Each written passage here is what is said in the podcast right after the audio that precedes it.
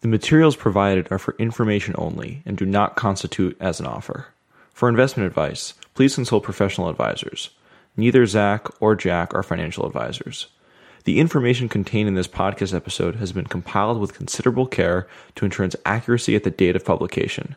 However, no representation or warranty, express or implied, is made to accuracy or completeness. We shall not be responsible for any consequential effect, nor be liable for any direct, consequential, incidental, indirect loss or damage, however caused, arising from the use of, inability to use, or reliance upon any information or materials provided on this podcast, whether or not such loss or damage is caused by us. Links to third party sites are provided for your information only. The content and software of these sites have been issued by third parties. As such, we cannot be responsible for the accuracy of information contained in these sites, nor be held liable for any loss or damage arising from or related to their use. Investors should be cautious about any and all crypto asset and investment recommendations and should consider the source of any advice on crypto asset selection. Various factors, including personal or corporate ownership, may influence or factor into an expert's stock analysis or opinion. All investors are advised to conduct their own independent research into individual crypto assets before making a purchase decision. In addition, investors are advised that past crypto asset performance is no guarantee of future price appreciation. Do not invest money you cannot afford to lose. All investments come with a degree of risk. Hello, Zach. Hey, Jack. How you doing? I'm doing great. It's good to be back uh, at the Tokenomics podcast. It's been a while since we've recorded one of these, but super excited to have today's guest who just released one of our you know first portfolio projects, um, and we're excited to talk to him about how that's going and get some general tokenomics podcast type of thoughts. Uh, Zach, why don't you give him a proper introduction?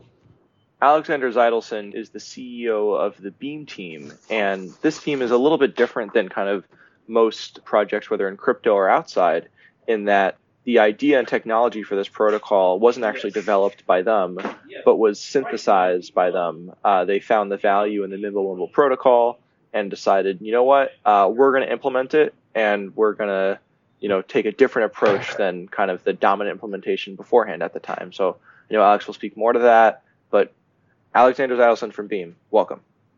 Thank you, guys. Thank you for the introduction. It's a pleasure to be here. Um, and uh, yeah, we are really super excited about what we're doing. Um, so, as Zach said, we found out about Mimblewimble about slightly over a year ago, and uh, you know the team was pretty excited about privacy and pretty keen in the understanding about the need for privacy. And we felt that this Mimblewimble protocol can be taken even further than its original creators thought.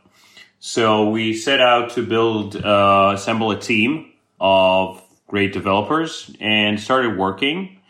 As you said, we we wanted to use this startup model, right? The model where people are 100% focused on what they're doing and where people are funded. So that's what we did. We actually set out to raise some funds uh, pretty successfully from great investors, including Ezra Fund. And after just a little over eight months, we released our mainnet uh, on January 3rd this year. So development actually started in March 2018. And the mainnet was up and running on January 3 uh, on the 10th anniversary of Bitcoin Genesis block.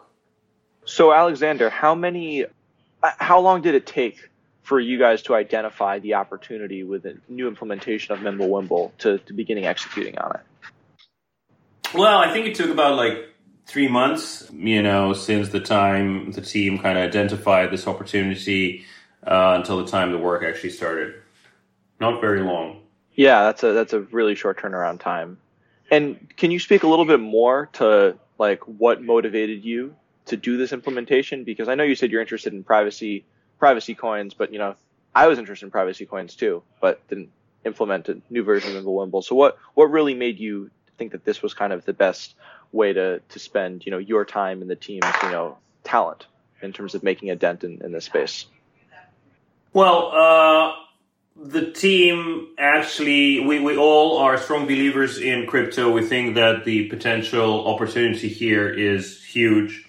That's number one. Number two, we believed then and we believe now that without proper privacy, there is little hope for crypto to uh, to become mainstream at any point in time in the future. And we identified that Mimblewimble is actually the absolutely the best protocol for privacy and scalability because all the others uh, had some sort of scalability issues in this or that way.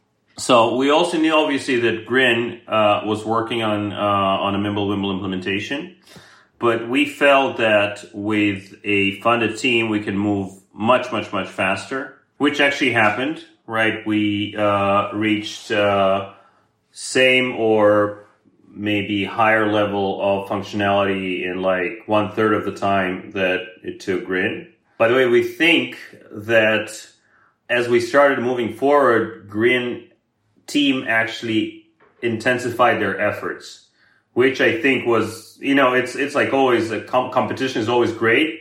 Uh, so I think that you know the fact that this new kid on, appeared on the block with Mimblewimble, it actually gave uh, a Grin guys a, a kind of a, a, push, and and they actually you know released their blockchain on January fifteenth. I'm not sure that would have happened in January were it not for us uh, to kind of announce ourselves. That seems very possible. So I think it's really amazing the sort of quick turnaround time you guys have had from a development perspective, beating Beam to the punch, or sorry, not Beam, beating Grin to the punch. Extremely impressive, and I think it shows why a slightly more centralized development approach.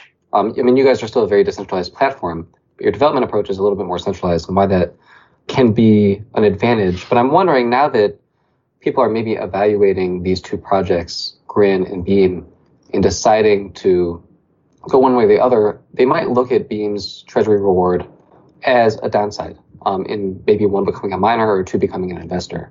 And so I'm wondering if you could speak to why you think that treasury reward is something well worth paying as an investor or a miner. So the, the idea of the treasury reward was to incentivize further development of the protocol. And the treasury reward is actually what made it possible for us to raise funds and what made it possible for us to incentivize the team, uh, and advisors, uh, for the coming five years. And also it made it possible for us to be able to set up a foundation that will actually take over the governments, the governance of the protocol. So we feel that this treasury and especially the way it's built in our case, it's built over five years, and nobody is getting like uh, a large amount of coins, you know, immediately or very quickly. Everybody, investors, ourselves, advisors, the foundation are all on the same five-year vesting schedule.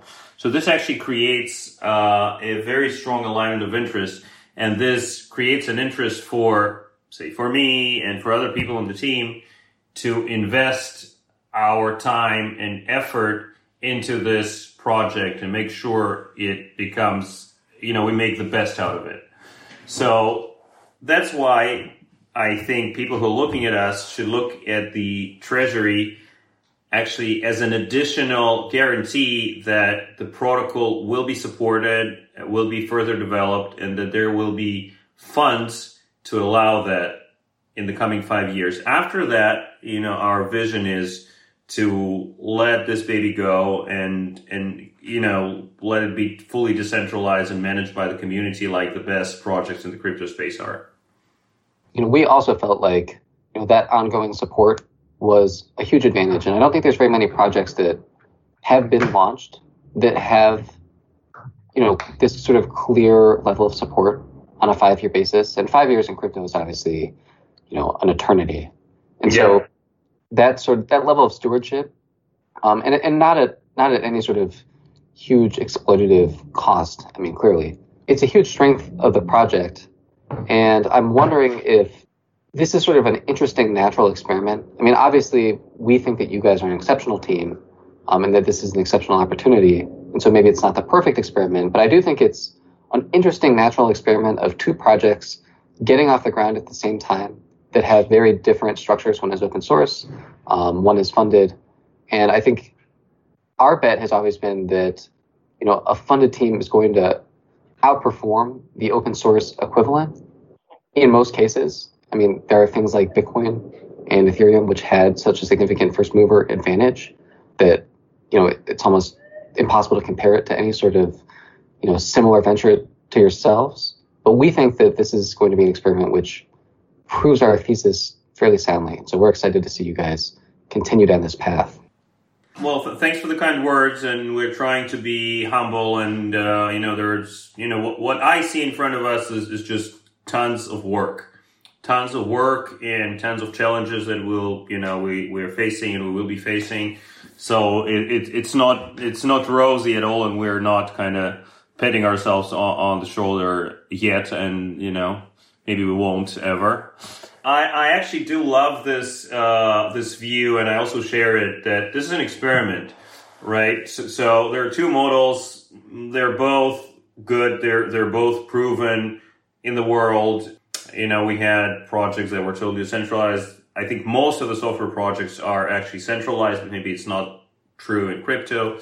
So exactly, we will see, and I do hope that Mimblewimble will bring more uh, there will be more projects, you know, doing Mimblewimble in this or that way because the technology is just so awesome. And yeah, in, in several years from now, we'll look back and say, okay, turns out this model was better or, or this model was better, or turns out they both were great actually. Yeah, that's a distinct possibility. So, so Alex, can you speak to more of the differences between kind of Grin and Beam? So it's it's pretty clear, kind of on a structural level, you have kind of open source sure. versus funded and team, but how does that manifest in terms of kind of usability and you know on both the sure. where things are at now and long term? Yeah, so so um, you know we just a small correction. We're both open source. Obviously, all our code is also open. We we are uh, we're just more uh, like centralized and, and, funded. Although, frankly, you know, we, maybe we can just talk a little bit about this particular uh, you know term centralized. I mean, we do have like a CEO, a CTO, like a certain hierarchy, but I could argue that, you know, Grin team and other kind of community projects or unfunded projects, they also have like an, an a hierarchy, right? There are the core developers uh, who are making uh, the decisions, right? Uh, so it's not like it's a totally like fuzzy, decentralized group of people uh, you know, where everyone just does whatever they want, right? Uh, there still is like a a very clear and very transparent, by the way, even more transparent than ours. In, in Grin's case, the, the, the decision making procedure is very transparent. It's clear there are meetings of the of you know the core developers and decisions are made there. And some people have more weight and some people have less weight in those meetings. Uh, so the, the difference here is like I would say the motivation of the participants, right? So in Grin, arguably people are doing this just for the fun of it or for the greater ideals, whereas in our case they're also getting paid uh, a salary for doing this. Although you know, for for my experience, money is not usually what really motivates people in the long run. You know, getting a salary in the end of the month is very nice but uh, if you hate what you're doing or you don't care about what you're doing, uh, you won't be motivated. So I can argue that our team is also very motivated uh, and, and very passionate about what we're, what we're building. Yeah, I think that's a really good distinction between. Yeah, it's not. Yeah, you're right. It's not really a centralized, decentralized thing. It's more it's more like a motivation, like paid or not paid. I, I would say that that's because because there you know there always is like uh, some sort of a decision making and some sort of a hierarchy. Now uh, let's so that was like a discussion of you know uh, what's similar uh, or governance, but let's talk about the the actual differences in in the actual product. So the very obvious difference is the emission schedule, right? Where cap supply uh, Grin is constant emission.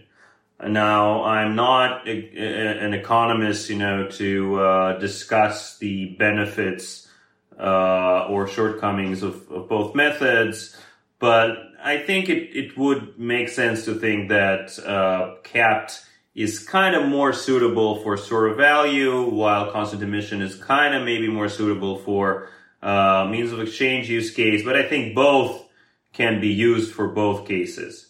Now, I think the bigger difference and the more important difference is that we don't just want to build a great confidential coin.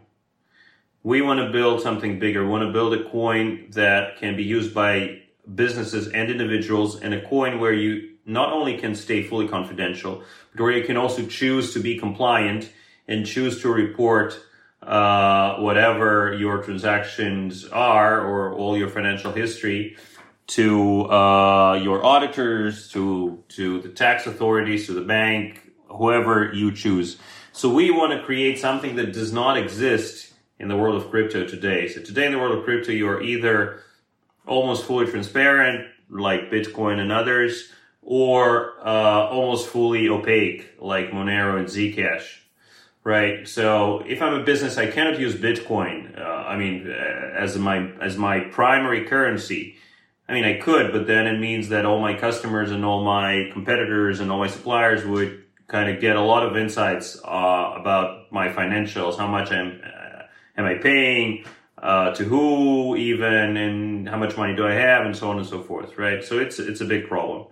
On the other hand, I probably cannot use Monero either because as a business, I would normally need to report my, you know, my financials to an auditor like once a year or whatever, once a quarter. And uh, I would also want to convert this Monero to uh, to fiat at some point, you know, and put that into the bank and go through AML. And this is very difficult, uh, next to impossible to do with Monero, right? Because it's all opaque. So what we want to create is like this combined experience, which gives people complete sovereignty, not just over the funds, but also over the information. And by sovereignty, I mean, you know, I decide whether there is information or there isn't. And if there is, then I decide who can see it and, and, and when. Okay. So, so that is, uh, the core difference in the vision and that is uh, a huge piece of work that is in front of us in the coming uh, months and years. Yeah, I think that's a really innovative structure. You don't want to release a coin that sort of essentially, you know, almost mandates putting someone outside of the scope of the authorities as much as appealing as that is in a lot of ways. Well, we do give this option you know, we do give this. I mean, we're not dictating anything, right? So it's. I, like to compare it to cash, right? Which is kind of being, you know, the governments are trying to kind of, you know, remove it as much as, as they can.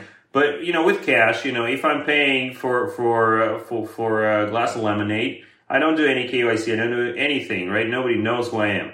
But you know, this lemonade store kind of prints a cash uh, like a cashier slip, and then they report this transaction right to their auditor, and then they are they do have to report. Now, if I come and buy a house, or I come to a bank and I bring like uh, whatever a million dollars, they would want some papers, right? They would want some proof that I haven't stolen the money or whatever. And you know, people do that, right? And then in some cases they do bring this piece of paper and say, okay, this is how I got those dollars and then the bank says, okay, no problem. I, I put them into your account. So uh, we want to give people a choice for each transaction to choose like what kind of information they want to provide and, and, and to who. And then really get to this dream of, you know, this, this whole movement started like, okay, let's create a digital cash. Okay. But so far it's, you know, it lacks some of the properties of cash, right? Which is, you know, confidentiality on one hand, but then ability to, you know, to report on the other hand. Yeah, it's it's cash that you can put under your bed and it's not going to depreciate into nothingness over time, and also you can prove to the IRS that where you got this cash. Um, yeah, even though it's still under your bed, metaphorically. And these are very desirable properties, I think. So, I'm curious, how did you guys approach supporting miners pre-launch, and um, has the mining landscape formed similarly to your expectations?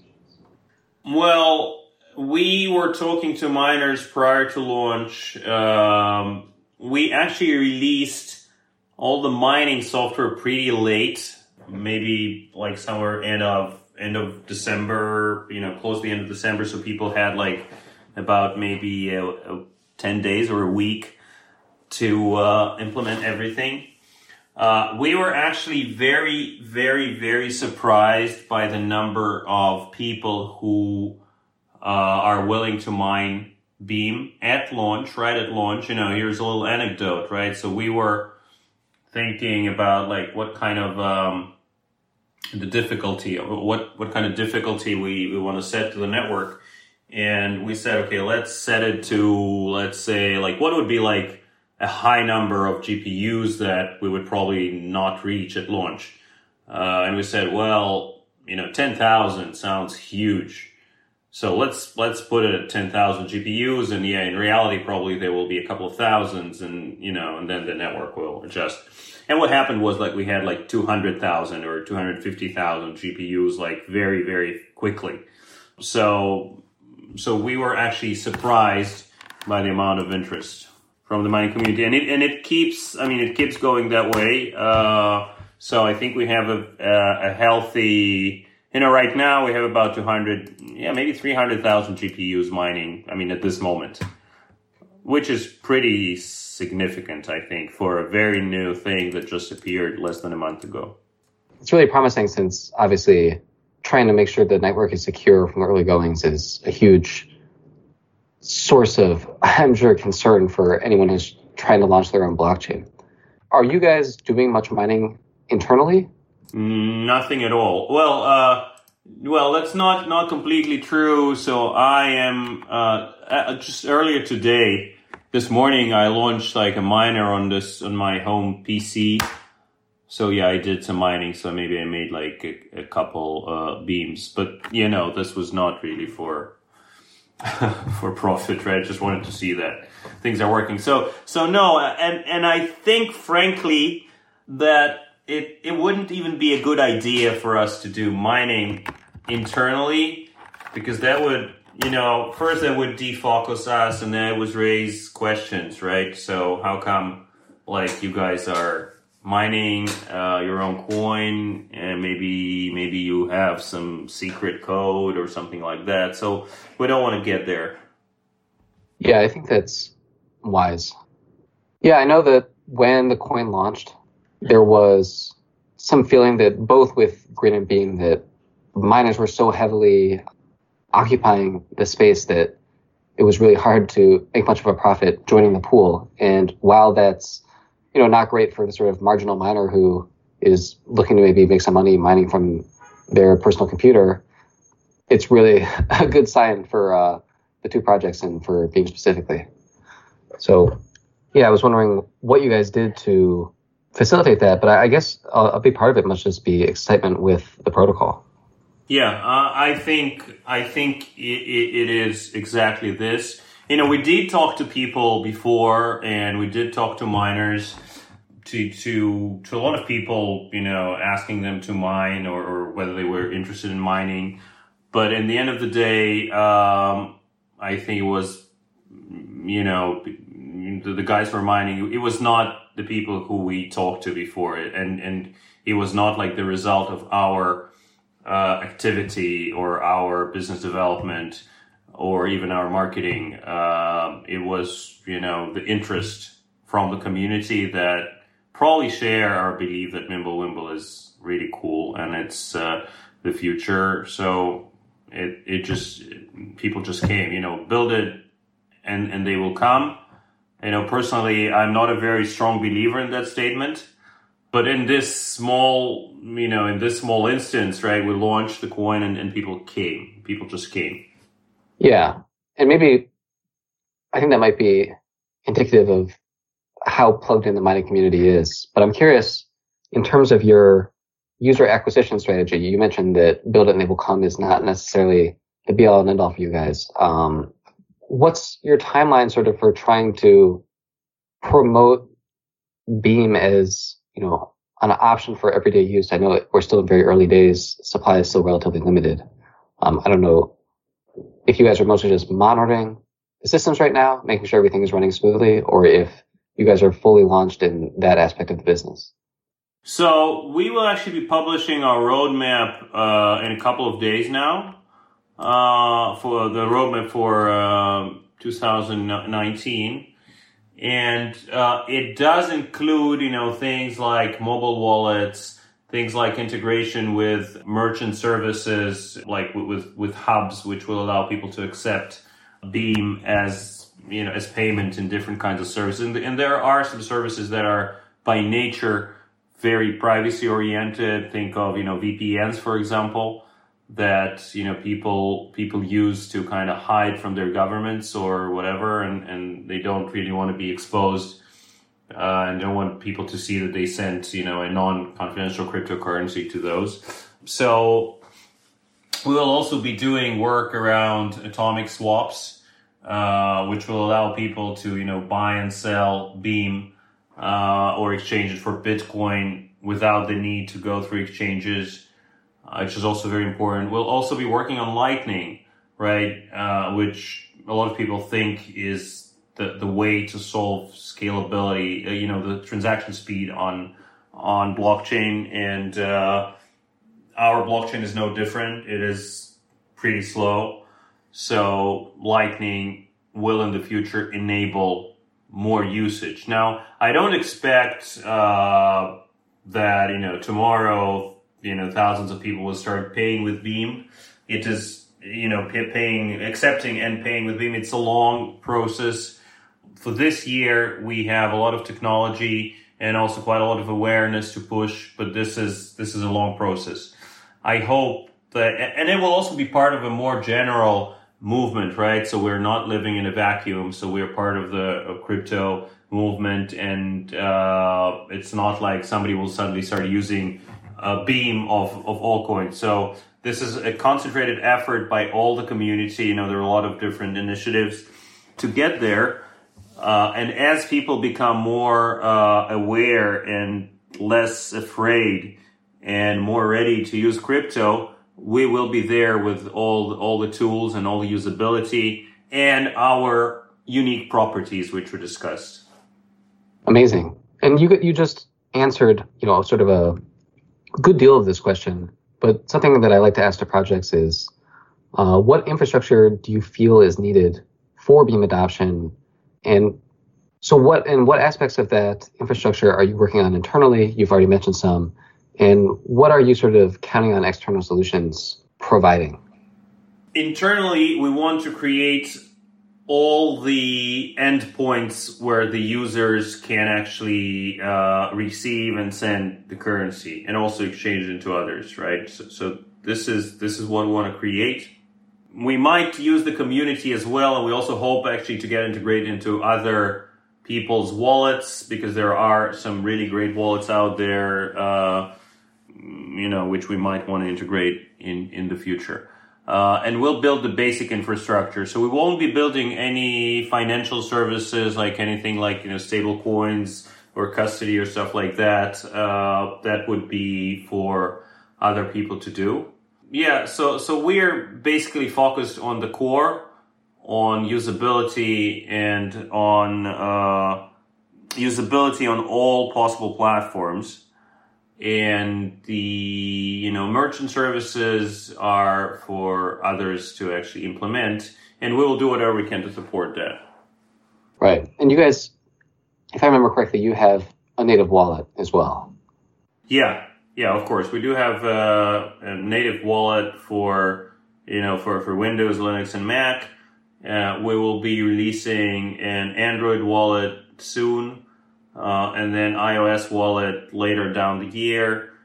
Uh, yeah, we'll eventually we'll have the full uh, the full set of wallets for all the platforms. Fantastic. So Beam exists outside of the command line in case anyone. Oh, absolutely, absolutely. Uh, uh, you know, we think that, and we actually experienced that, you know, with uh, with with uh, you know in, in, in our career. So um, there are a lot of very smart, intelligent people who have no idea how to use command line. I mean, they just get completely lost uh, when, when, they get there. You know, just changing a directory is something that is, you know, if you're not a, a developer or computer person, it's it's hard really to understand. So I think anything that hopes for any kind of adoption, you know, needs to have a very easy to use user interface. I think it's, it's clear. We actually put usability as one of the key values, I can say, of key values of what we're doing. So we want it to be easy to use, clear, um, understandable. Uh, I can't say we're there yet. There is still a lot of improvement to be done. Is there anything else, Jack, that you wanted to discuss? I asked the questions that I was excited about. We have a financial interest in making sure you, Alex, get enough sleep tonight, and so I think, yeah, that's a nice a nice point to end on. Alex, where can people who have never heard of Beam go to find out more? It's very simple. Uh, everything is on our website. It's www.beam.mw for Mimblewimble. So that's the website, uh, and you have all the links. We have a lot of different channels in different social uh, media. Uh, probably Telegram is at least is my is my favorite. But so the community there is very friendly and very helpful. So any questions you have, there is a channel for support, a general channel for people to communicate. So, but we're also on Twitter, on Medium, and Discord, and couple of uh, other platforms, so it's pretty spread out, so everyone can find the, uh, their favorite uh, favorite tool to communicate with Beam. And uh, I really enjoy looking how questions by community members are answered very quickly by other community members, and it's really like a joy to see this live and lively community that really cares about something and is really ready to help each other. Alex, thank you so much for your time and your work. Uh, we look forward to monitoring your guys' progress. And yes, thanks again. Sounds awesome. Thank you so much. It was such a pleasure. Thank you.